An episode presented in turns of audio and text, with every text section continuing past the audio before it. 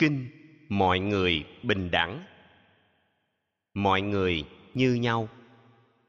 Tôi nghe như vậy, có một thuở nọ khi ngài tôn giả đại ca chiên viên tại rừng gunda ở madura, thì vua trị vì là madura avantibutta nghe đồn như sau, ngài ca chiên viên là bậc hiền giả, trí giả, thông minh, đa văn, lưu loát biện tài vô ngại, bậc a la hán trưởng thượng trong chúng. Thật là tốt lành, nếu được ý kiến một người như thế. Nhà vua quyết định lên một cỗ xe thù thắng đặc biệt, rời madura đến thăm tôn giả. Tháp tùng với vua có nhiều cỗ xe, thể hiện uy vệ của bậc đại vương. Đi hết đoạn đường có thể đi được, nhà vua đi bộ, đến nơi tôn giả, bái kiến, thăm viếng ngồi xuống một bên, thưa tôn giả rằng, kính thưa tôn giả, các bà la môn đã nói như sau. Các bà la môn là dòng tối thượng, bạch chủng, thanh tịnh. Các dòng giống khác đều là hắc chủng. Các bà la môn là con chính tông của đấng phạm thiên, được phạm thiên tạo, kế thừa phạm thiên. Ngài nhận xét gì trong ngữ cảnh này? Kính thưa đại vương đây là lời nói phổ biến ở đời, được nâng lên thành như một pháp môn. Đại vương nghĩ sao? Nếu hàng vua chúa sung túc tài sản, vàng bạc, ngũ cốc, chọn một người hầu trong hàng hoàng gia, hoặc bà la môn hay hàng thương gia, hoặc hàng nô lệ, hầu hạ trung thành, thức khuya, dậy sớm, làm theo lệnh chủ, đẹp lòng mọi người, cử chỉ lời nói dễ thương, dễ mến kính thưa tôn giả, dĩ nhiên có thể có chuyện như thế. Đại vương nghĩ sao? Có chuyện này không? Một bà la môn hay hàng thương gia, thậm chí tình huống người giai cấp thấp, có người hầu hạ thuộc giai cấp khác như cách nêu trên. Kính thưa tôn giả, tình huống như thế có thể xảy ra. Kính thưa đại vương, khi chuyện vừa nêu có thể xảy ra thì bốn giai cấp có bình đẳng không? Kính thưa tôn giả, có việc như thế nên tôi không thấy có khác biệt gì. Bình đẳng, nhân quả. Kính thưa đại vương, lời ngài hỏi trên cần được hiểu như âm thanh trên đời. Đại vương nghĩ sao? Bất kỳ người nào, dù là vua chúa hay bà la môn, thương gia thuộc hạ phạm các hành vi sát hại, trộm cắp, ngoại tình, nói láo, chia rẽ, nói tục, phù phiếm, tham lam, sân hận, tà kiến. Sau khi qua đời, sanh vào cõi nào? Kính thưa tôn giả, những kẻ như thế sẽ sanh cõi dữ. Tôi nghĩ như vậy. Đây chính là điều tôi nghe được từ các a la hán lành thay đại vương.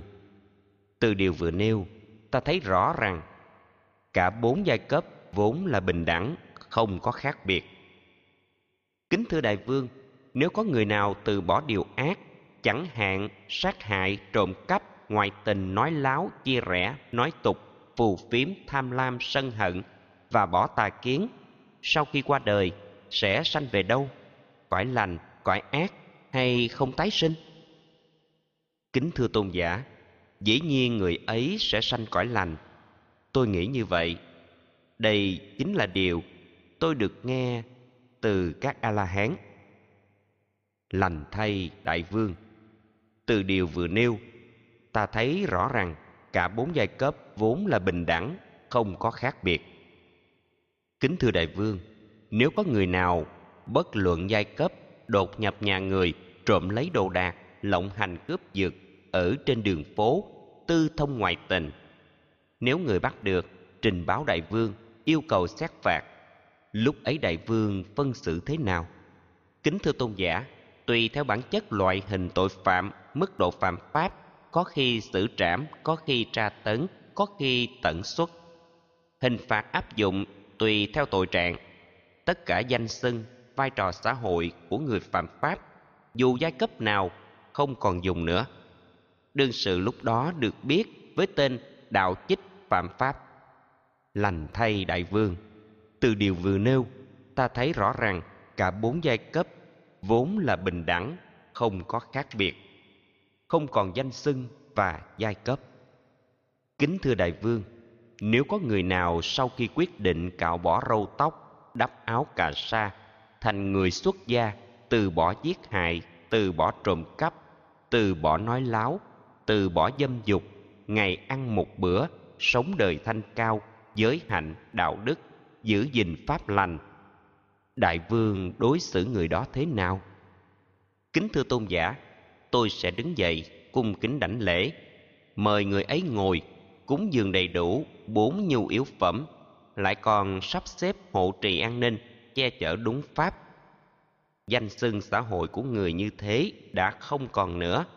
Vì ấy được gọi là vị sa môn, lành thay đại vương. Từ điều vừa nêu, ta thấy rõ rằng cả bốn giai cấp vốn là bình đẳng, không có khác biệt. Tất cả tuyên bố về bà la môn là dòng tối thượng bạch chủng thanh tịnh là con phạm thiên, được phạm thiên sinh, thừa kế phạm thiên, chỉ là lối nói, nên hiểu như một loại âm thanh tồn tại trên đời nương tựa tâm linh. Sau khi nghe ngài, đại ca chiên viên diễn giảng sâu sắc, vua madura khen tôn giả rằng, thật vi diệu thay, như người dựng lại những gì đã ngã, phơi bày rõ ràng, đều bị che kín, đưa đường dẫn lối cho người lạc lối, đem đèn chiếu sáng vào trong đêm tối, để người có mắt nhìn thấy màu sắc. Tương tự như thế giáo pháp được ngài giảng dạy, phân tích với nhiều phương tiện vô cùng sâu sắc, cho con nương tựa vào phật pháp tăng như người cư sĩ. Từ đây trở đi, đến lúc lìa đời, con luôn quy ngưỡng. Kính thưa đại vương, chớ nên nương tựa vào bần tăng tôi. Hãy nên quy y nơi đức thế tôn, ngài cũng là chỗ tôi đã nương tựa kính thưa tôn giả, đức thế tôn ấy giờ đang ở đâu? Kính thưa đại vương, đấng thế tôn ấy, bậc a la hán bậc chánh đẳng giác, vừa mới qua đời. Kính thưa tôn giả, nếu biết được ngài đang ở nơi đâu, thậm chí năm mươi do tuần đường dài, tôi cũng đích thân yết kiến nương tựa.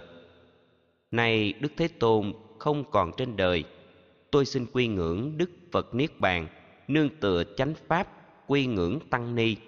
Mong ngài tôn giả vui lòng nhận làm đệ tử tại gia.